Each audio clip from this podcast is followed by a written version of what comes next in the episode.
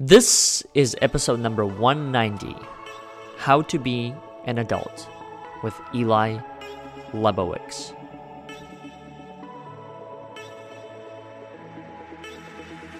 Welcome.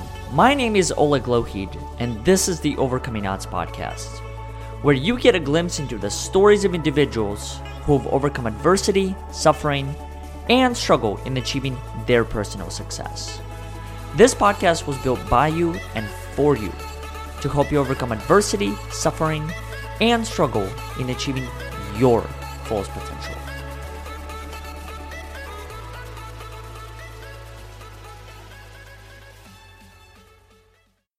Before we get into today's episode, I would like to make a few quick announcements.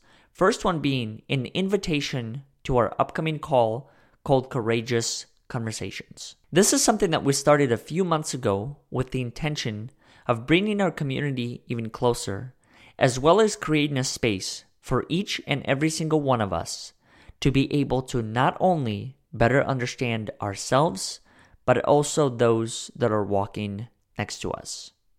If you would like to know more details about any of these upcoming calls, please leave us a message through our website at overcomingodds.today. The last thing that I would like to mention is if you have liked any of the previous episodes and continue to enjoy the content that we put out there, please consider leaving us a review on iTunes, Facebook, or Google so more people can hear these inspiring and courageous conversations. Now, let's get back to the show. Ellie, welcome to the show. Thank you. Thanks for having me. Absolutely. Thank you for being a part of it. And thank you for actually correcting me on how to pronounce your name to begin with. Speak, speaking of adulthood, that's one of those things that I'm still yet to get it right on the first try. And maybe there's something to be learned from that, right? And that's the, I suppose the learning never stops. Yeah. I mean, to be fair, the name Ellie is, is the Hebrew equivalent of Eli, but and you would be right to say Eli, but I just had to be annoying. it wouldn't be uh, Jewish enough of me if I didn't say, actually, this is the right way to do it. That's funny. Uh, before we start, I want to welcome two people here. Jairus is one, and it looks like we have Nancy, and we have a couple other people that are tuning in right now to join us for this conversation around this topic of how to be an adult. And so I'm hoping that um, we'll be able to find our own personal answers to what that journey looks like, considering that we're both are adults, or at least we may think that we are um, in in most situations. But I'm really curious to hear, kind of from your own perspective, when you first even approached that topic to begin with, and that is adulthood. What did that mean for you? Like, what did you, you know, were you scared? Where there's certain mm-hmm. things that are like, okay, I, I don't really know what this is to begin with, so I'm just going to go with it as it presents? I would say I still don't consider myself an adult, and I have I'm married and I have two children. So the fact that like I I was really thinking about it. If like I said, if there was like a news article about me, it would say like 31 year old man. And I was like, when did that happen? It, like, it wouldn't say guy who still eats Trix at his desk. Like, hmm. I, I'm, I'm shocked. Like, I just don't know how. So, I mean, I do think there is something to be said about the, you know, you, you don't, you don't, was it you don't get old because you stop playing, you stop playing because, I don't know, whatever. Yeah, I, I, the George Bernard Shaw quote about, about, you know, kind of turning into adulthood and becoming an adult. I mean, I also don't know if it's a negative association that we have with adulthood, but mm-hmm. I I know that I mean as a comedian, I very much try to always look at the humorous angle of something. So even the most annoying, you know, adult task, I don't know, going to the DMV, doing your taxes, some colonoscopy. Thank God I haven't had that yet. but just I feel like everything has the ability to be potential material, and so why not I you know I, I still I still don't know what that means to be to be an adult. You know, it's like does it does it mean to like pay your bills? Like you know, what I mean, it's mm-hmm. a vague term. I think we have this like fake image in our head of what an adult looks like, mm-hmm. and I don't think anything can ever really come up to that because it's like a it's different for everybody. You brought up significantly better examples than what I was going to use because pri- prior to our episode, I put together a brief poll for um, I kind of try to spin it around the joke, and that is, what is your um, favorite memory from your childhood? But I, I didn't do it in regard to quote unquote actual favorite memories, but more so in relationship to adulthood. So I listed paying my bills, getting up early for work, um, trying to find matching socks. But the things that you brought up, you know, going for checkups, things like that, those are probably a lot more appropriate things as far as the different things that we actually encounter. yeah, I feel like adulthood is a lot about errands and like doing mm-hmm. annoying stuff that like I think John Mulaney says this in like one of his recent specials about how like just the worst is when you would go to like the most boring store with your parents and just like being so annoyed or like I think Seinfeld talks about going to the bank with his mom and just like lying on the floor just being annoyed. I think I feel like the different biggest difference though between adulthood and kid and being a kid is there's uh-huh. time that I remember because as a kid, for me, having recess, let's say in uh-huh. elementary school, I had recess 15 minutes in the morning and 15 minutes in the afternoon. And in those 15 minutes, we played like three innings of baseball. And I have no idea how a kid was able to get hurt go to the school nurse slash secretary, whatever, come back in to the game, get hurt again, and we'd still have another inning. And in all in 15 minutes. And we'd ask the teacher for like five minutes of extra recess, and he would say no. Mm-hmm. And it, it's crazy. And so, like adulthood, if you had 15 more minutes of life, like you know that you were given what would you do other than like waiting for candy crush lives? I don't know like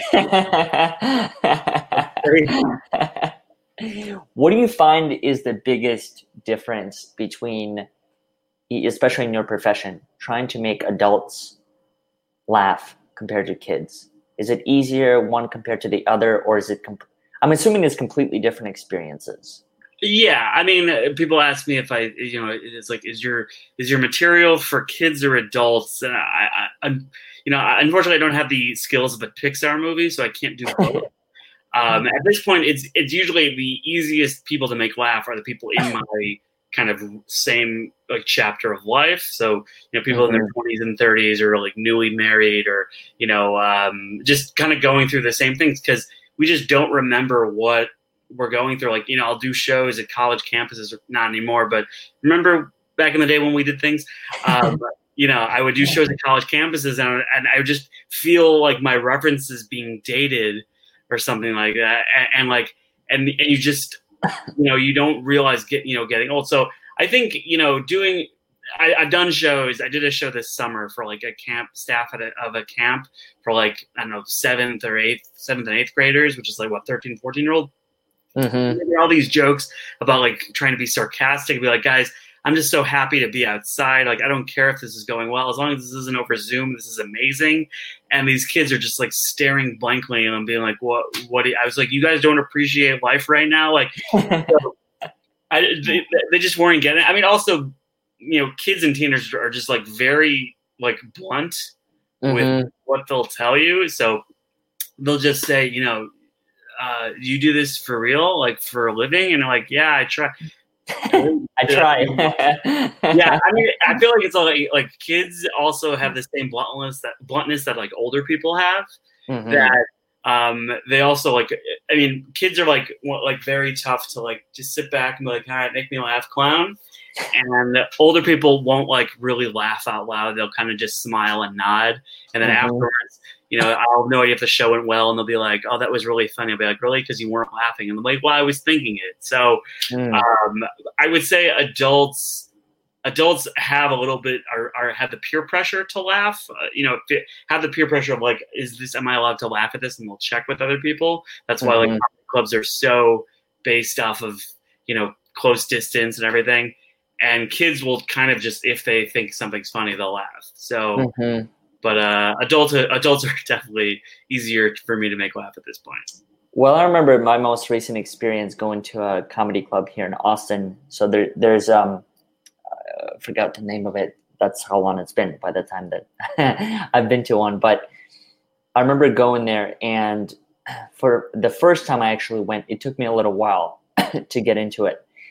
And I don't know why it happens that way. And maybe that's something that you can explain. But I know that for me, it took personally 10 to maybe even 15 minutes to break the first laugh. And I don't know if there was like a level of discomfort or not knowing, you know, what who the person was or the the material that they were presenting. But then I just remember 10 or 15 minutes in just completely like losing it, you know, not being able not to laugh, like laughing the the uh, the remainder, 45 minutes to an hour straight. And I've always been curious, like when it comes to comedy, why does it happen like that for many people that I know of? That the first couple minutes you just, even if you try to laugh, it's very difficult. Well, it probably takes 15 minutes for the alcohol to kick in. So, no. there you go. well, also, the, the, way general comedy clubs are designed is that they have, you know, an MC kind of do crowd work and kind of mm-hmm. just like loosen up the crowd a little bit, do like the warm up for about 10 minutes, and then you have the first comedian. So that could be that. I mean, it's also that you're you're just like I need to like get comfortable Mm-hmm. You need to be mm-hmm. comfortable and get out of your own head, stop thinking about whatever's going on. And that's an element of it. Um, and I, I think it, it, it's a matter of war- warming up. I mean, that's, you know, any TV show, live TV show audience, again, I'm speaking pre COVID, so I don't know what the rules are anymore of anything. But any live TV show, you know, they have a warm up comedian before mm-hmm. the cameras roll to get everyone to just be like, hey, you know, this is going to suck if nobody's laughing. Let's get you warmed up and get loosened up and kind of, you know, take, you know, let's let's get it out there. Mm-hmm. Um, and uh, again, I I, prim- I often perform for Jewish audiences, which is uh, very much it, Jews like like I said, Jews like something more than laughing, and that's correcting people. So and, uh, so I had my first experience today. yeah, exactly. So, exactly what I'm saying. Yeah, right.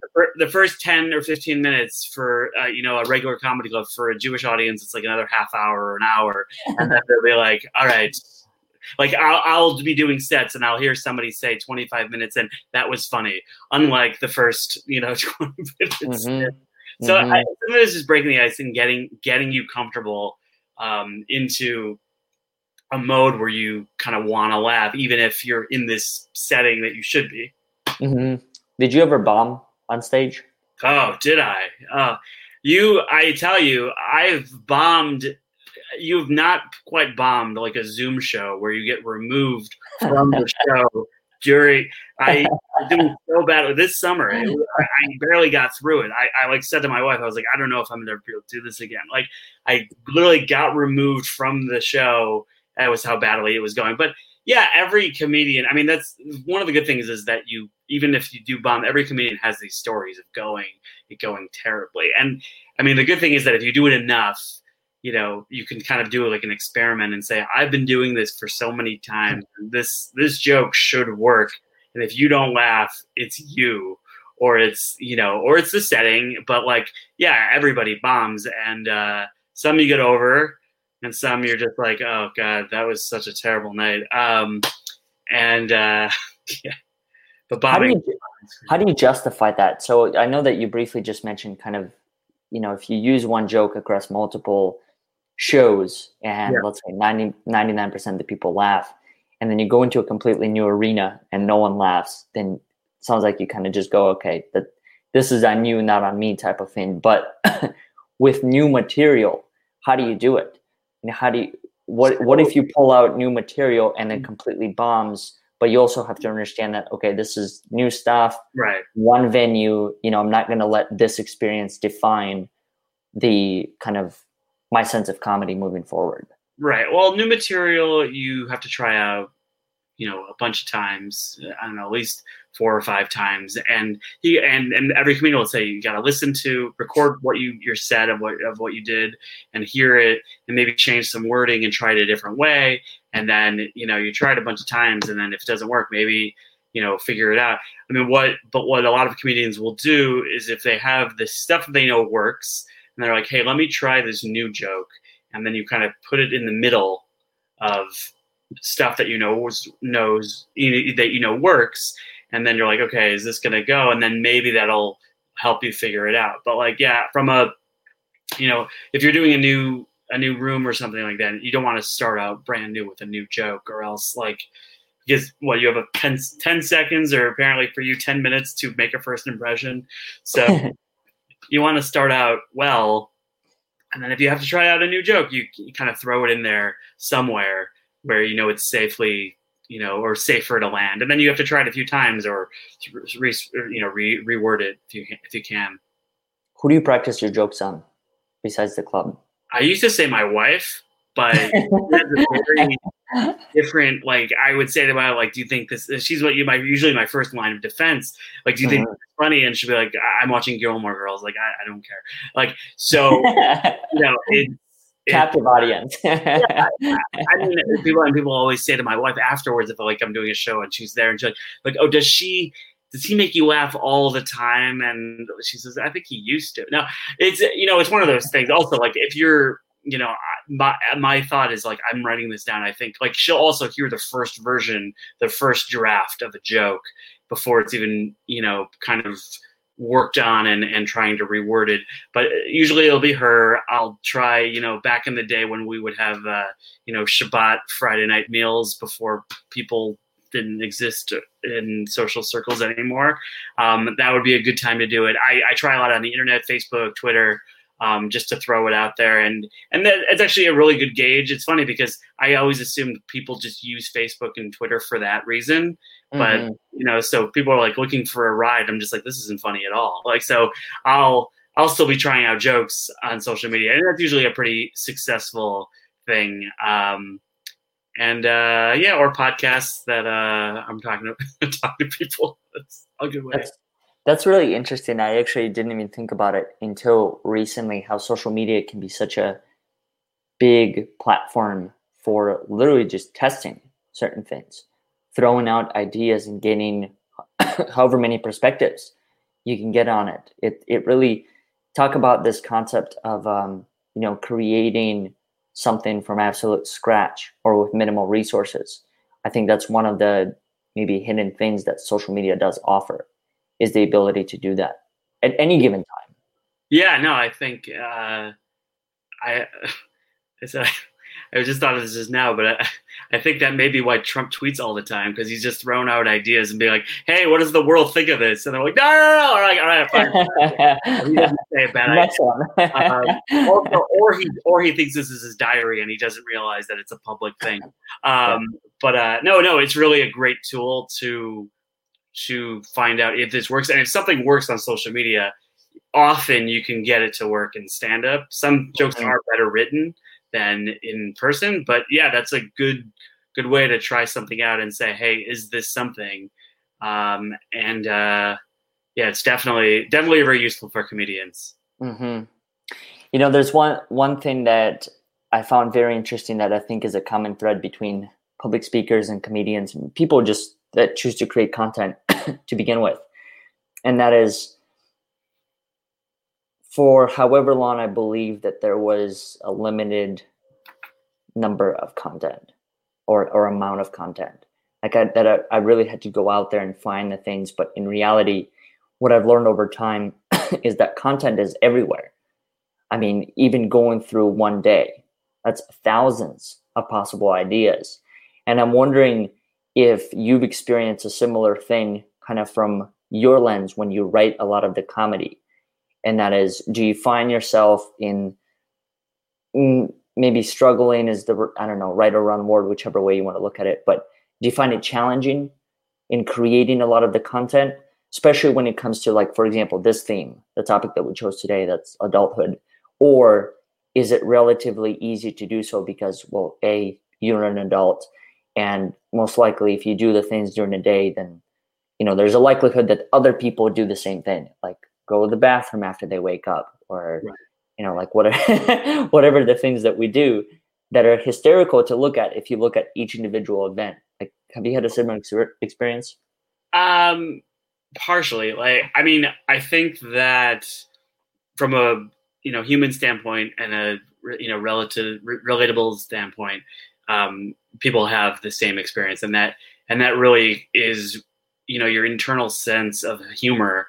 I'm thinking to myself, okay, if I went through this experience, probably someone else did. If I'm, you know, if I'm, you know, having, you know, some joke about my kids or parenting or, or, you know, being married, probably someone else has, has this thing. So, um, you know, that's definitely a shared thing. Um, in terms of generating material, it's, it's a little, it's very tough. I mean, I, you know, the Seinfeld approach is like just write an hour every day and just like write whatever is on the paper. And not most of it's not going to be funny, but you know, eventually, no, and that's that's just the way they say to do it. And but from a you know, sometimes I just see something and I'm just like, there is a joke here, and I don't know what it is, and I have to like write it in my phone and play with it and rework it. Um, Twitter is a good tool because you have the character limit so you have to kind of concisely say what you want mm-hmm. in the mm-hmm. form, um, and that kind of uses it uh, helps you do that. But uh, yeah, generating material isn't necessarily easy. But in terms of like adulthood, for example, like the good thing about being a comedian is that every bad experience, like I said, any bad experience you've been through can be potential material. Mm. And so I would say this to anybody who's, you know, if you're having trouble dating or, you know, you you know your job you know bad experience like there you know it's enough if you write about it even if you're not doing comedy but cathartically you write something down and make jokes about it it will it, it, it turns every bad experience into something like you know what I mean? Like I, I, I actually, you know, I, I had COVID in March, and I thank God I recovered, you know, like relatively quickly in two weeks. But like I was writing jokes, like I said, you know, I lost my sense of smell. And my wife said, Yeah, I know you need to take a shower. Like, you know, so, you know, it, but every, every experience, even this past, you know, seven months of whatever our universe is, I have, you know, 10 minutes of material now about COVID and about, you know, doing shows over Zoom and not seeing people in person. Mm-hmm. So, uh, any experience is, is adaptable for material um, but yeah, you just got to, you know, try to really write some stuff idea ideas down of what when you think of them. Do you find it challenging to kind of preserve your own sense of humor, like whatever you think is funny, compared to whatever sells or whatever makes other others laugh? Like, is there is that is that an ongoing challenge? And if not, like, how do you you know, do, do you find yourself in, um, you get what I'm trying to say, like compromising on certain jokes that you internally are just laughing uncontrollably, but once you say it, people look at you, it's like, you know, what's wrong with this guy type of thing? Well, well, I mean, the truth is, my material is very, very niche for the most part, anyway. Because I am, I'm an Orthodox Jew, so already, you know, I'm I do very clean material. I, I say that even, you know, even if I told a dirty joke, it really wouldn't be believable. If I was, like, you know, I was hooking up with this one woman, you'd be like, "No, you weren't," uh, or you know, when I or I say like, you know, comedians are usually very dirty more than me, especially. So when I'm going to a comedy club, comedians will say things that I can't really connect with so well. I'll get up on stage and be like, "You know, when you're at a strip club in Vegas," I'll be like, "No."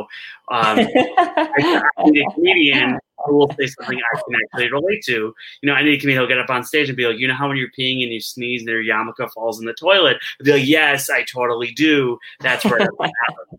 So, you know, I have I have my very specific, you know, kind of humor that I do that I know works for me. That that is part of my identity and my brand. And and uh, it's for my, my I mean, it's, it's very much connected to my Judaism and, and all that because um, I think I, I, think also it's a unique point, point of view because I think there isn't a great representation of Orthodox Judaism in the media. I didn't even mean from the last two weeks, but uh, I mean in general. I think it's people have a very wrong and um, biased and kind of uh, approach uh, thought about you know what an Orthodox Jew is. So to mm-hmm. be able to kind of have a conversation about comedy and say, oh, by the way, I also pray three times a day and I don't eat you know many things on the menu. Like I think that's a very unique perspective, and I think you have an important story to tell. From I mean, every comedian will tell you you need to find your what's your thing to the world? Why are you unique? What's your story? So Mhm. I, don't I don't really feel the pressure. I mean, yeah, people say, okay, you're not dirty enough. I'm like, well, again, if I told a dirty joke, it wouldn't really be great because you don't want like I'm just not I'm not good at cursing, and I wouldn't I I wouldn't be believable. Like I, I and I mean that. So you know, I'm not going to give in to peer pressure of say, hey, this is what people like. I'm going to say, all right, well, I'm not going to. You have to convincingly really do that kind of stuff. Um, and so I'm going to tell I'm going to tell jokes that I think are funny, and Mhm. uh, hopefully, you know, I, I've ha- thankfully built an audience that way so far. But hopefully, I'll keep you know building on something and just being you know relatable and to myself. I'm not going to like you know change who I am just because you know everyone's like, oh yeah, you should really talk about this stuff now. I'm like, nah. Yeah. Did you ever find yourself trying to be like someone else? For example, using the cursing, but then just realize that okay, it's this really isn't isn't my style or it's not working out. Not not really, no, because I it's just not a part of who I am in terms of cursing is a good example because that's a classic thing that most comedians do and it's not like, you know, it's a certain taboo for some people. I don't necessarily have a taboo with it, but I also it's just not a part of who I am. I don't really curse in my regular life, so I'm not gonna like all of a sudden like and also like in general like, like it's, I, I keep bringing up Seinfeld, but you know he Mhm. said like he would try out jokes and he like had a curse in there, curse word in there, and then if he took it out, it wasn't as funny, and he's like, okay, that, that's kind of like cheating. So um, I I I don't think I really try to do different styles to say, hey, let me do this more. I definitely could improve my persona and try to like change things up a little bit and, and have more of a performance element rather than you know telling jokes a certain way. But I'm Mhm. not gonna. I, I I'm not gonna you know tr- play with it too much at this point um, because it just I've developed who I am as a comedian. Why do you think the cursing works, or it appears to work so well? a lot of it is shock. Even if like cursing is pretty normal nowadays, it's still like shocking because it's not something like like at, at, I don't know. I, I would say at work you don't you're not you're not supposed to or with an email at work you're not supposed to like. There's still this like taboo element there. So that's that's a good portion of it work. Um, it also it conveys really well a, uh, uh, an emotion and an attitude. Like if you say the F word, it really said, hey, this guy cares a lot of that sandwich or like whatever, something stupid. Um, so it's it's really uh, it really gets a point across in a very you know very c- comedy. You want to talk about the economy of words and and really kind of the shortest possible way to get somewhere. So if you can say the F word and that'll really like convey, hey, you must feel this way about that or you're Mhm. upset about that. That tells you that in a second. So that that also you know does it, and it's also just a, a tension release thing. Like like I said, the fact that you're not you're not supposed to swear, curse, whatever, according to society, is a thing. The fact that you are, it's like oh, that's that's so he's bre- breaking the rules a little bit. It's uh, there's that tension there too. mm-hmm. I've been curious about that for a while because I remember first time I watched, I think it was Bill Burr, and in in that special, I mean, I don't even know how many curse words Yeah. he used or just different examples, and it got me very curious as far as well, why is it those are the things that kind of make you laugh, or even in those situations where you know it's quote unquote not funny, but then you're you hear the curse word and it almost gives you permission to step into it. And I think part of what you just mentioned, as far as breaking the rules, probably has some degree or play, plays some of, somewhat of an element in that.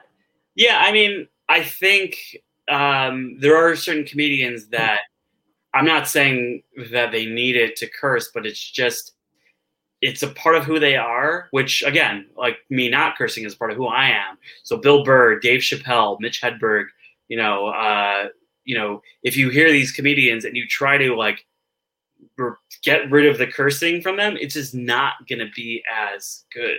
And it's but like the reason it works for Bill Burr is because Bill Burr's you know persona is this guy ranting, or Lewis Black, Lewis Black, for example. Also, you know, Mhm. their characters are people that are ranting about a topic. Well, you know, the the it's it's like when you would watch, I would watch the show Twenty Four, and you're like, if this wasn't on Fox, he would be using the F word so many times. like just like the amount of Jack Bauer says, damn it, like that wouldn't happen in real life. He would, he would say it. But like so for Bill Burr, uh, like you, if you really like, he's this angry or this vocal about something. Yeah, of course he's going to use the F word, and that's okay because that's exactly who he is, and that's what you expect. So it's not necessarily because of it, but it does kind of enhance it um, but more because it, it conveys his anger more clearly. Like that's what I was saying. It, it it it tells you right away he is this angry about it, and it's funny to be some to see somebody so angry about something you know so trivial or whatever. Do you find it when it comes to comedy? So one thing I've been wondering is kind of this concept of podcast, and this is a question that I think many people ask, um, especially when it comes to re- starting one, and that is, I guess there is this trend that most of the podcasts don't make it past episode five, like five or six. Like that's when like a good portion of people stop. I don't know what the number is exactly, but that's what I've heard from multiple people who have the shows. In comedy, having listened and having learned from some of the other experiences, um, Joe Rogan, for example, Bill Burr, Dave Chappelle, it seems that in each one of their journeys, it took 10, 15, 20 years to build it um, to, you know, maybe this point or a point before that. Do you find it's more of a long term game when it comes to comedy? Like, is it, or is it just like any other career, any other journey? And it takes takes its own time, takes its own practice to get to that point. No, I mean, I think just to get good at anything, you need the amount of time to put in. Um, mm-hmm. I would say, I, I, think your 10, 15 years is an early, is an early shot of how long. Oh, really?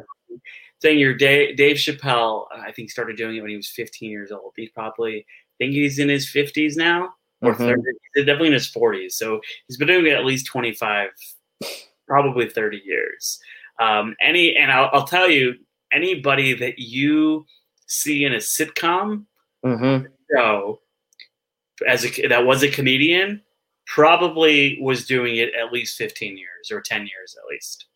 Ray Romano before Ray, Ray Romano ended up doing one one like uh, uh, David Letterman, you know, uh, stand up thing on on David Letterman show, and then he happened to like get a TV deal shortly after that. But to get on to Letterman before that, in 1990 whatever three or 94 95 whatever mm-hmm. was doing it probably at least 10 15 years just to get it there. Seinfeld seinfeld started wasn't on the tonight show was on the tonight show four years in. He didn't start his show till eight years after that. Wow. So just the level of of time of just and and every comedian will tell you and and I, I've been doing it about 10 years pretty much and not even as consistently as everybody else. And i'm I, nobody knows who the hell i am. So like you know it's if you're like actually a, a person who's known means you've been doing it 20 25 years. I mean you know and it's just a matter of putting in your hours and putting in your time on stage to get to this point where you can just be great at it. Personally speaking from your own experience do you find one form of comedy more difficult than the other? Form meaning what? Like like a sitcom compared to, um, you know, doing comedy as a group or doing it on your own. So do I find find it funny or do I do, do you find one more difficult than the other? I mean, I don't have the experience of doing much more than stand up. I mm-hmm. Um you know, I've never been on I've never been on a show, and I've done kind of very amateur improv games, but no no real like long form improv like that. So they're they're all different types of things. Um, I think stand up for itself has its own challenge because it's like really you're on your own. You mm-hmm. do completely. It's you know a daunting task when you know I remember starting out. People are just like, oh, you have half. It's like I got to do 30 minutes and to anyone that's not you know a stand-up or hasn't done it for a while it's like wow 30 minutes like that's a long time. That could be a really long time, or that can be, you know, nothing. Yeah. So, uh, but like to be able to like to say, okay, I have to get up there and make these people laugh, and if they don't laugh, then like it's my, you know, my responsibility. So, I mean, that's really the only experience I have in that form of comedy. But they're all they're all different. You know, writing, sketch, improv. They're all kind of different types of things do you find yourself in that situation where let's say you do get on stage and you have 30 45 minutes or an hour and just no laugh whatsoever 15 20 30 minutes in like how do you how do you how would you keep going i mean personally well, speaking i would probably get off the stage at that point um yeah does there ever become that point but it is a job mm-hmm. and you are hopefully being paid if you're doing that much time you're being mm-hmm. paid usually by someone. So if you're at a comedy club, you're doing, you know, 45 minutes, you're the headliner, 45 minutes is not going well. You're getting paid, and that's you know, that's that's your what's pushing you through. I mean, again, we you mentioned Bill Burr. Bill mm-hmm. Burr probably the thing that got him viral. I think was he was doing a show in Philadelphia, and he, they were just not having it, and he kind of just powered through, just making fun of them. He said, "All right, we got 17 minutes left. 17 minutes left. Watch, watch, the clip. watch the clip of him destroying this crowd, and he just doesn't care. And it's not go like he probably was like, "Oh, that was brutal." That ended up making his career in terms of viral, you know, getting him to the next level, so people became more of a household name. But but yeah, there are times you're just gonna not. It's not gonna go well, like for the reasons we mentioned. You know, mm-hmm. it's not it. You know, I, I, did a show in a live show outdoors in uh, August, I think, or September. September, I think, last month, and it was just not going well. But I'm just like, all right, I'm getting, you know, I'm getting 500 bucks at the end of this or something like that. You know what I mean? Like you're getting if you're getting whatever amount of money you're getting, like okay, this is you know, this is what I'm getting, and I'm going to, you know, it's not going well. But, and also, if it's not going well, maybe you'll have one joke that goes well or mm-hmm. one experience, or it goes so badly that you're like, I'm going to take this and use it later. Mm. That will be, this is going to suck now, but this is going to be amazing when I tell the story that this is going to be what I went through, you know, later. Like, um, yeah, so that's that's a real thing. But like also like, but like I said, the odds thing. Like if you're doing these jokes and I'm like, this mm-hmm. works X percent of the time, and it's not working now. You know, you know, Aaron Rodgers. I don't know if you're a football person, but like, you know, Aaron Rodgers. You know, apparently just in the Packers game, they, they apparently didn't do very well, but he was no, having, he having a great season, and they just lost. I don't think he. You know, it does. It doesn't go well once. You're not gonna be like, well, just give up at halftime. You know, you put power through. It sucks, and tomorrow you live to fight another day.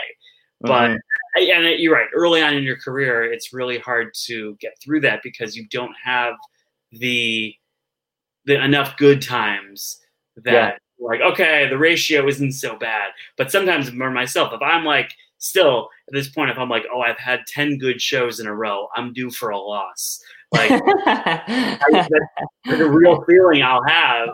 Um, and you just, you know, it it just could be the setting. It could be you were off that night, and uh, or it could be just the crowd was a bunch of older people who, you know, were like this the whole time. So, you know. I think that's a really interesting point. And the other thing I'll kind of add on to it is maybe when you start off, at least from my experience, it's also the lack of perspective. It, it I mean, I didn't understand it through the lens that you just shared your experience, and that is there's always, at least my experience has been, there's always an element within each one of the, whether it's speaking engagements or opportunities to present, that you can take away. You know, this one, you like the way the PowerPoint worked. Great. Try and repeat that. Um, certain certain content, certain stories.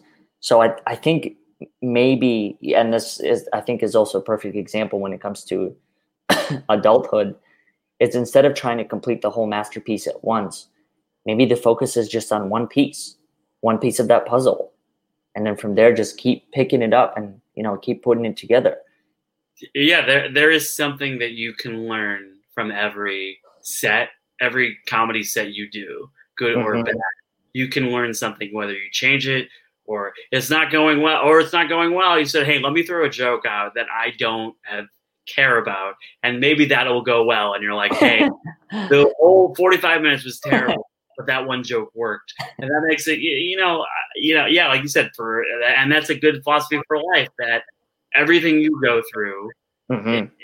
day in and day out, especially these days when days run together and you have no idea what day or month it is. Um, you know, right now we're, we're me and my wife are working on you know potty training our, our three year old or almost three year old, and it's like, you know, uh, you thought, but I thought 2020 was stressful before. Uh, I got another thing for you. Um, but yeah, it's like okay, yesterday it didn't go well. You know, this many accidents, whatever. But today he did he did much better. And uh, you know, what did we learn differently from it? And, and you know, something from that, for example, like you know, potty training, you're supposed to do all about positive things. You say, hey, you're doing a great job. Way to way to stay dry and not you know have an accident. You know, keep positive. And I'm like thinking to myself, this is a really good idea for parenting in general. About instead of saying to my son, "Hey, you're not doing this," like say, "Hey, you're such." Like reword the way I'm going to say, you know, tell him to do something for Mhm. everything. So yeah, that's apply to regular life, I guess. Mm-hmm. Eli, what's the best way that people can get in touch with you? Do you have anything that's coming up as far as any virtual experiences that people can be a part of?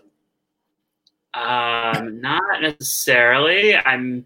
I mean, I, my my website is elicomedy.com, e l i comedy.com. I'm Mhm. on uh, Twitter at Eli Lebowicz, e l i l e b o w i c z. That's why my website is Eli Comedy because Lebowicz is impossible to spell. Eli's harder. Uh, and uh, on Facebook at Eli Lebowicz. Uh, I, I'm doing a lot of private Zoom shows, honestly. Um, so if you uh, know, if anybody's you know looking for clean material, you know, I, I do a lot of synagogue Jewish shows, but I'd be happy to get into the, uh, you know, I would say the, I don't know, the maybe the church space. I don't know. People, I'm sure. I have, I know a lot of biblical, Old Testament biblical stories that that can work for the church. yeah, but also like about being- being married and having parenting. But yeah, um, that's a lot of my stuff. But yeah, follow me. I post a lot about Twitter, but a lot of a lot of Jewish stuff. So you may need to go to Hebrew school to get some of it. So we'll make sure to include all the different links and different ways that people can get in touch with you and learn more about your story and the different things that you you've done and continue to do just in case there might be some interest from some. sounds good.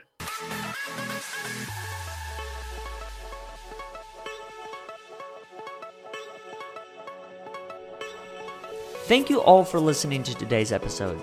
I hope you enjoyed it as much as we did.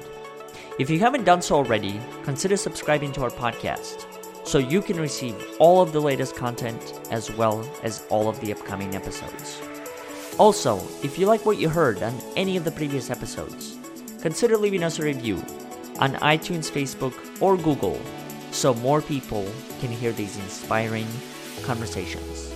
Once again, we thank you for listening and we look forward to having you next week.